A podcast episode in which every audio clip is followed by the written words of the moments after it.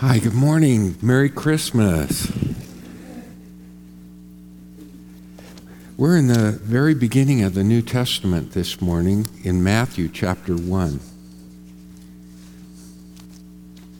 Looking at Joseph.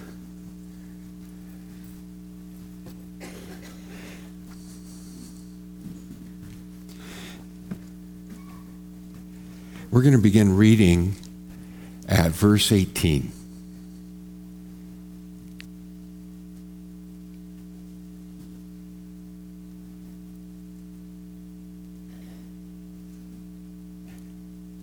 Now, the birth of Jesus Christ took place in this way. When his mother Mary had been betrothed to Joseph, before they came together, she was found to be with child from the Holy Spirit. And her husband Joseph, being a just man, and unwilling to put her to shame, resolved to dis- divorce her quietly. But as he considered these things, behold, an angel of the Lord appeared to him in a dream, saying, Joseph, son of David, do not fear to take Mary as your wife. For that which is conceived in her is from the Holy Spirit. She will bear a son, and you shall call his name Jesus, for he will save his people from their sins. And all this took place to fulfill that what the Lord had spoken by the prophet. Behold, the virgin shall conceive and bear a son, and they shall call his name Emmanuel, which means God with us. When Joseph woke from sleep, he did as the angel of the Lord commanded him. He took his wife, but knew her not until she had given birth to a son, and he called his name Jesus. When I was a young boy, my mother taught piano, and she would travel to where she was uh, born and raised 10 miles north of where we lived in Modesto to a little uh, hamlet called Ripon. Any of you heard of Ripon? It was uh, under a thousand at the time. My grandfather owned the Reliable Garage. He had a glass tank gas, a pump gas machine and you drove down, and that's where he had his shop. And he had a pit. They didn't have hydraulic lifts or any of that.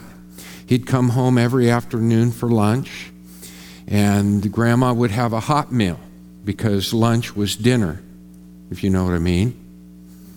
And they came out of the Depression, so if you opened grandma's refrigerator, there'd be all these little saucers with a handful of peas or a dab of potatoes, and then she'd mix that into something.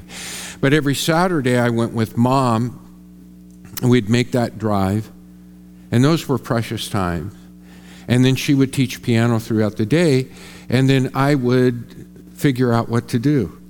And sometimes grandmother uh, would involve me in her duties. She would teach me how to cook. I learned how to, to bake cakes and break eggs and do all of that sort of thing. And that was a great deal of, of uh, special fun for me. Uh, sometimes she'd tell me Bible stories and other things. But if I didn't have a friend in the neighborhood or in the, in the area to play with, uh, sometimes I would root around and just uh, make my own adventures. And sometimes, if I couldn't get outdoors, I would spend a lot of time looking at old photographs. Photographs of people I had never met, never seen, except in a snapshot, in a pile of pictures, old black and white pictures that I found up in the closet and asked grandmother if I could look at them. And as I would look at these people, I would imagine what, uh, what life was like for them, uh, who they were, what their interests were. And I would spin stories about their lives and how to live. Can you advance that? Here's just a couple of examples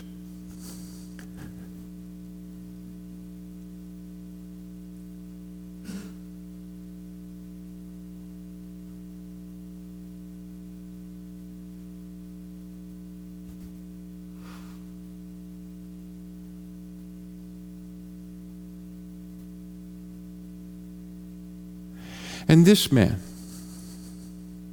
this man really interests me. He makes me think of Joseph. Because Joseph, like to me, the people in these pictures, Joseph is kind of a forgotten figure of Christmas. He's there, but he's not there. We only have a snapshot of him. In fact, what we've just read about Joseph is probably the best snapshot we have. We don't hear a lot about him. There aren't many songs sung about Joseph. We don't sing, Joseph, did you know? In fact, and this should really surprise you, it continues to shock me. We don't have one word from Joseph. Not one.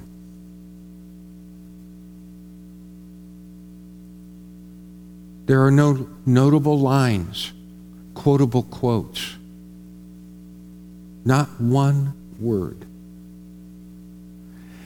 Yet, in Matthew's gospel, Joseph is front and center. He's the beginning of the gospel of Jesus Christ. He's really an incredible guy if you situate yourself in his world and his circumstances at this time, in this snapshot, as we look at him.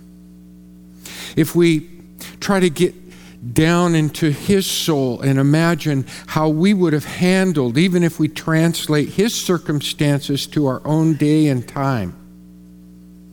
Even if we convert, so to speak, Joseph into a friend or into a relative or into a boss, or into someone else in our life, in the drama and experience of our lives, if we situate ourselves in Joseph in a way, just like I used to do with these pictures, it helps us to understand that we have connections with Joseph, how he expressed his faith in God under such trying circumstances and trying, trying, difficult they were.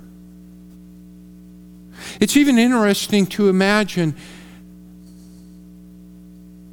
and I know it's, it's, it's imaginative, it's not real, but what would it be like if, if Joseph had not abandoned his plan and gone with God's?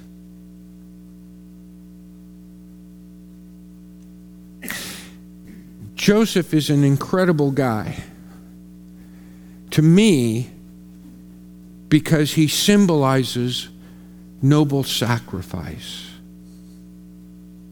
Joseph teaches us about real sacrifice. Sacrifice as worship to God. That sacrifice should be done from love that it should be done from necessity.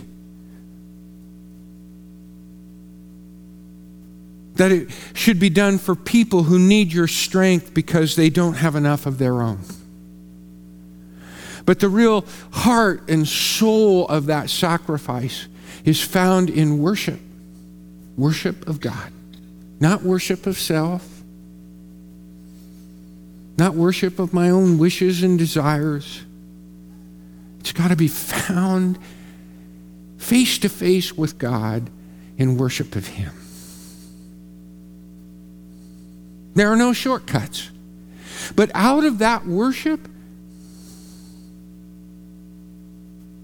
comes compassion. A compassionate heart. An openness to things that we wouldn't consider under any other circumstances. Sometimes, when we're, so to speak, getting down on our knees, it's hard because we're full of ourselves, our plans, our hopes, our desires. But when we worship, when we turn to God, open our hearts to Him, become quiet before Him. That is the source. That's where sacrifice is conceived and bravery is born.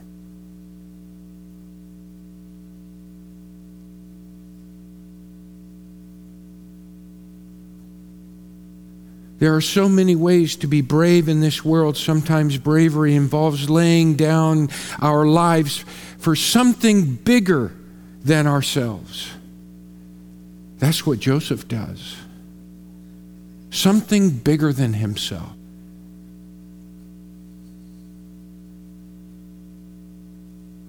Sometimes it involves giving up our dreams, what we've hoped for and hoped to love for the sake of something greater. Not something within our grasp, but within God's grasp. And that is the sweetest sacrifice. The sweetest sacrifice, for it's the sacrifice known to God alone. That's what I see in Joseph. That's what Joseph makes me think about. Is the sacrifice known to God alone and just how sweet and precious that is. And out of that heart of sacrifice, that willingness, you know, to divest myself, to set aside what I want, what I desire, what's, what I expected, and to become quiet and wait upon Him and to, to think His thoughts after Him, to imagine my world and the world after Him in view of Him, in the way He does. And we see all those pieces right here. We do. We see all those pieces. We see God's big heart, His big dream so big that it dwarfs what Joseph was facing. But he could have never imagined on his own. And when God implants his spirit in our lives, when we know him, when we've been touched by the one whose birth we celebrate, it causes us to think big, big, big, instead of small, small, small, which is what we are when we're wrapped up in ourselves. What it was that Billy Graham said, uh, I've never seen, met a man smaller than when he, he's wrapped up in himself. That's true of any person. When we become wrapped up in ourselves, others can see it. They can't talk about it. We won't hear it when we're wrapped up in ourselves. But if we could, we'd say, get out more. Open yourself up to a bigger world in which God is alive and at work, start to see things through his eyes. That's what the Christmas story opens us up to. And Joseph is among the first. The sweetest sacrifice is the secret sacrifice known to God alone. Joseph's life plan was altered. At first, the news of Mary and the baby was not good news. It was a living nightmare for Joseph. What's your living nightmare? This was a living nightmare. And it's remarkable to me. We're told he's a just man. And there's a tension, there's a fight involved when you're a just person because there is what's right and what you must do. And what's right and what he must do is very difficult for him. It takes us back to Deuteronomy in its harshest form. Deuteronomy chapter 22, verses 20 through 24.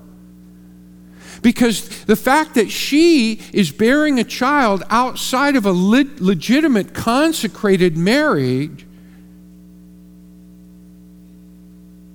puts her under the punishment of the law. Jesus dealt with a similar situation in the Gospel of John, chapter 8, the opening verses. A woman is caught in adultery, and the religious leaders bring her to Jesus. And Jesus is asked to adjudicate. He's asked to act as judge.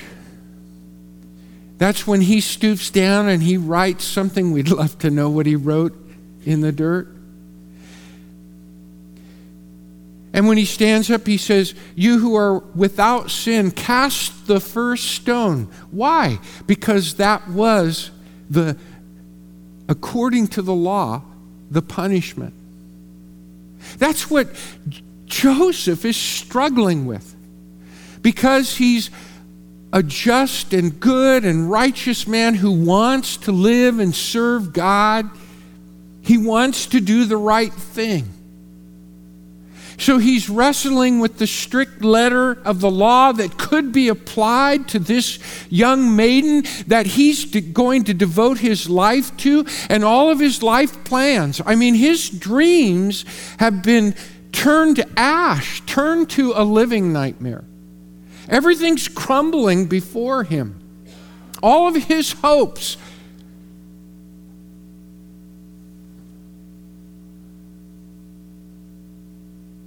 all of his hopes. If you and I were in that situation, how would we respond? Would we not also feel personally injured? And isn't it when we are personally, when we believe, when we perceive that we've been personally injured and wrong, what comes with that but anger? We might express it in different ways. But our lives become involved in this kind of a drama. Joseph is there. And he's trying to do the right thing. He's seeking the Lord, he's waiting upon him. We know this because there are a couple indications here. One is he chooses to put Mary away quietly, as quietly as he possibly can. He doesn't want to put her to shame. That is huge. If every person in this world would take that course of action, it would be a world of peace. It really would. If we could swallow our own personal sense of reaction, revulsion, and wanting to get revenge, and choose to put the other person's interests ahead of our own, and do what he was going to do, try and eliminate the shame.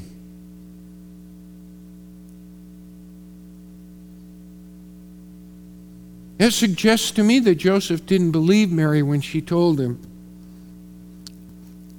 That must have been quite a conversation.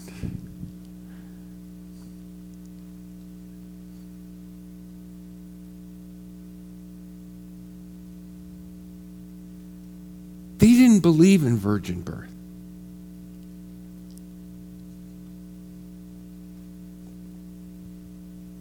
So naturally, Joseph says, You've been unfaithful. But he's wrestling with this, and in the midst of this, and this, this we're not given a, an exact time frame, but we are told that he has a dream, and it's not introduced as though he went to sleep and had a dream, but afterwards we're told he woke up. So we are looking at probably a period of time in which Joseph is wrestling with this issue. And how does he do this quietly? Because when they become betrothed, they are, even as they are here, called husband and wife, even though they don't live in the same place. And that there will be an official ceremony and consummation of the marriage. And yet now all of this is being blown up.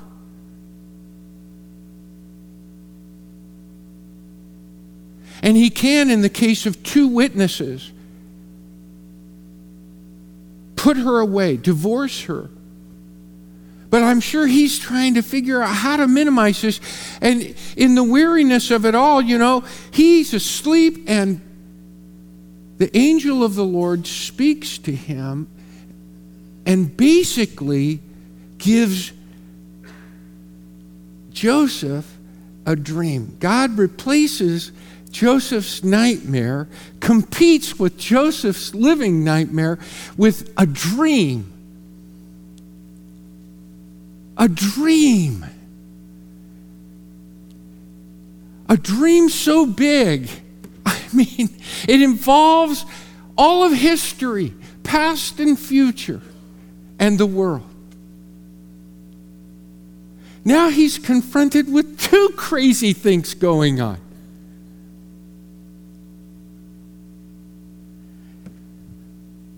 And in this dream, he's told Jesus will save his people from their sin. That this is the fulfillment of prophecy.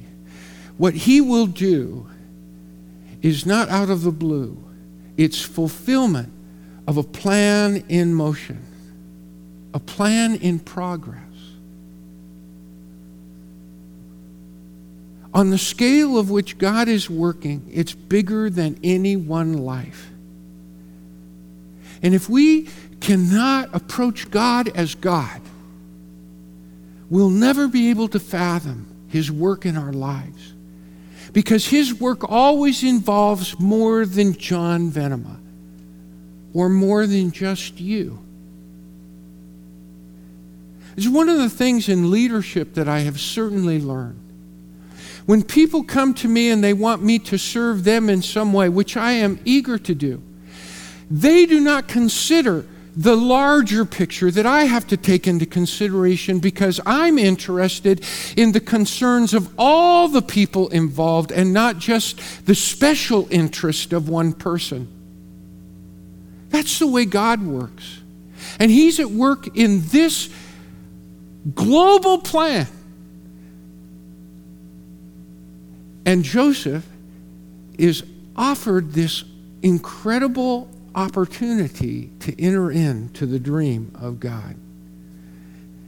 If there's one thing I would love for you to take away from this morning in the Christmas spirit is to expect great things from God.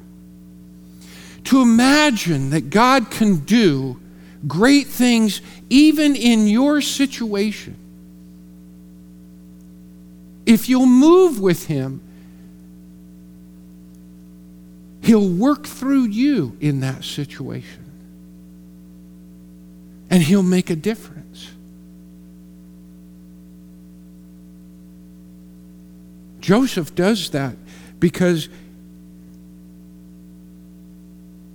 in a heart and spirit of worship, he is willing to sacrifice unto the Lord his own plans, his own expectations, and wait upon God and do and move with God. And it changes everything. Not only his plan was changed, but his relationships were rearranged. God did turn a living nightmare into a dream, but there are the practical implications. This network of a family that's involved. It's not just him and Mary in isolation.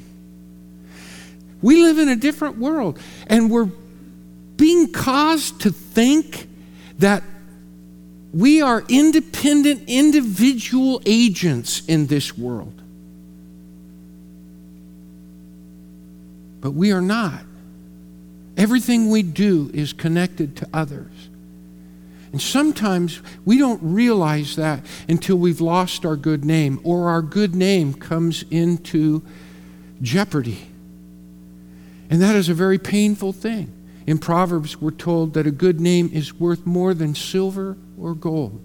Now, that's not a, like picking out a baby name. That's not what I'm talking about. We're, we're talking about the good reputation, the esteem, or the character in which you are held. Because that has to do with the way we fit into this world and fit into the lives of others. But increasingly, even though through social media we feel like we're more connected, we're becoming isolated. And individualism is being elevated to such a state that, in an increasingly way, we think only of ourselves. What's best for me? What's best for me? This is so contrary to what God would have us do. And Joseph has to be thinking about these relationships. And God is calling him into a relationship that he was trying to break up. And he's telling Joseph, You've got to return to this relationship. You've got to see everything in a new way. You've got to see Mary in a new light. And you have to see this child in a way you did not see it at all. This child, this child is going to be the Savior, not just of you, Joseph, and not just of Mary, but my people. You know, it's a pretty amazing, amazing thing. You know, I thought, wow, I guess Joseph will have to take a back seat to Mary and Jesus. I guess Joseph won't be the head of his house. I guess Joseph, you know, he's being given the name. That was a distinct prerogative and privilege of the Father. In fact, we saw that in Luke chapter 1. If you read from the very beginning of Luke, Zechariah is given the name of the son which is going to be born to him. It's the name of John. It's given by the angel. But when he asks for a sign and doesn't believe the angel, doesn't believe God could do that, he's given a sign. And the sign is you're not going to be able to talk until the baby's born. And so, who do the people want to name the baby. They're trying to influence Zechariah, and they want Zechariah to name the baby after him. And then, after the baby's born, he's able to speak, and he says, No, its name is going to be John. But it's kind of an amazing thing because, in a sense, even though Joseph won't have to take a back seat to Mary and Jesus, clearly God will be the head of this family. And that's what God wants for each and every family. He wants to be the head because He is the bringer and maker of peace.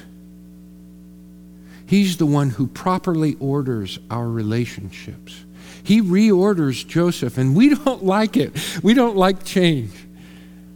But he allows Joseph to see Mary and Jesus in an entirely new light. And God wants that for each and every one of us. In fact, that's the message from Genesis on that each and every person has a dignity because they are created in the image of God. And even more than that, even higher than that, is the redemptive imprimatur that God puts on every person through Jesus Christ. That you are important to me. You are as precious and as valuable to me as this child, my one and only son.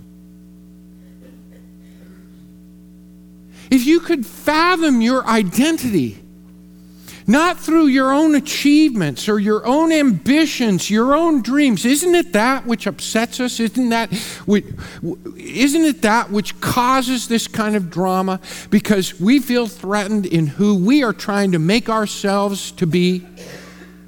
And God is saying, I'm giving you an identity in Jesus Christ that will alter your life plans, that will reorder your relationships and show you who you really are and who you can really be and the things you can really achieve when you move with me in my dream and not in your personal and petty plans. And it was through this that his destiny was discovered. We're told that in verse 25. He called his name Jesus. That's pretty powerful.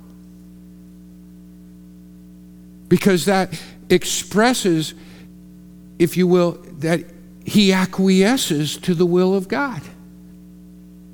He says, Your will, not my will, be done. His sacrifice changed the way he sees others, the way he sees himself. So you can see that Joseph was really an important part of God's plan, a bigger dream. And he was asking Joseph, substitute your dreams for my dream, your plans for my plan. And the secret of Joseph in the story of Christmas is really everyone's secret and everyone's story. All of us are called to legitimize God's Son. All of us are called to receive Him, to welcome Him in the status not of a mamzer, which was an illegitimate child, which is the condition that he would have been. Joseph legitimized legally, legally, Jesus Christ he became a legal descendant of Joseph, even though Joseph was not his biological father. He gave him that legal status, which is we're introduced to in the very genealogy of the Gospel of Matthew. But in a way, we are called to legitimize Jesus by recogni- recognizing him as who he really is, which is what Joseph did. That he is the Son of God. That he is the one whom God ordained, who sent Jesus to be the Savior of our lives from sin. Sin is trivialized. But we know, we know that deep within us, we need to be delivered from who we really are. In our cussedness, in our selfishness, in our stubbornness. That's my constant battle. That's the battle that Paul, the apostle, talked about when he talked about the battle between the flesh and the spirit me in my independence, and the Holy Spirit, who has now been poured out upon His church at work in me. That is the Spirit that came upon Mary, that was operative in the inception and the birth of Jesus, that Jesus should be one with us, even as He is one with the Father, Emmanuel, God with us. He knows what we suffer and experience. And yet he resolves that in us in a way that is so bona fide that we can have confidence of who we are, a new identity in Christ that is empowered by that same Spirit that operated in Jesus in his public ministry, raised him from the dead, exalted him to the right hand of God, and it was from that exalted position that the Father said, Yes, you have the privilege of pouring out the promise of the Father upon your people, the Holy Spirit. Boy, that's the spirit of Christmas. That's the spirit of new life. That's the spirit of rebirth, which is through the Spirit. That's the spirit of being washed and forgiven. That's the spirit of not only knowing it, but letting it go, letting a past go, and being open to a bright new day, to see things in a hopeful way. Do you know how powerful that is? To frame your world and your life with hope. To not be stuck in something that happened yesterday or years ago to see people beyond themselves in their pettiness and their ugliness. Yes, they've hurt you, they've wronged you, but to see them in the bigger picture through the eyes of Jesus, whom God sent his Son to redeem, a redemption you know in your own heart. That's Christmas. Whether it's in circumstances that you can't control, and what circumstances don't usually involve people you can't control. But in whatever your circumstances and situation, we can remember Joseph, who tried to do the right thing.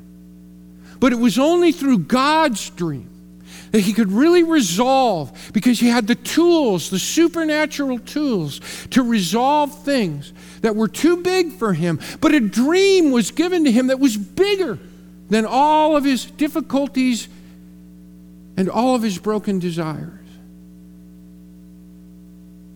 And that's the spirit of Christmas. That's the heart of Christmas. And to find it, all we have to do is to begin to worship Him. For it is out of worship of Him that that heart of sacrifice and bravery and a dream come. And the power of the Spirit to change our world, our little world. But as God does that in all of us, it has a bigger and bigger impact. It's called the gospel. This morning, if you don't know Jesus Christ,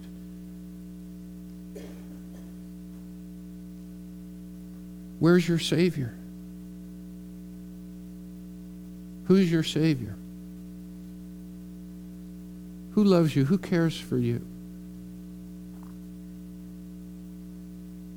Who can you confide with? Who knows you as you really are? Who can you bare your soul to? Whom you know has a redemptive desire to see you grow, to see you prosper, to see you become a better version of yourselves, not just for yourself or for your own advantage, but that you might be a source of strength, encouragement, hope to others. Nothing brings greater happiness than the meaning of a life that counts, not just for me, but for others. And it all begins with Jesus. And that's what we celebrate. Will you stand with me?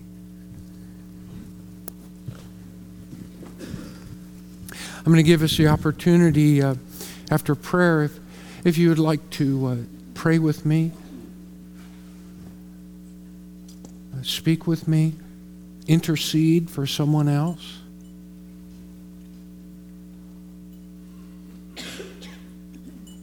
You know, there are burdens that people bear, and I have to talk to myself when I say this because the things that are heavy on me, I don't, I don't always share with others.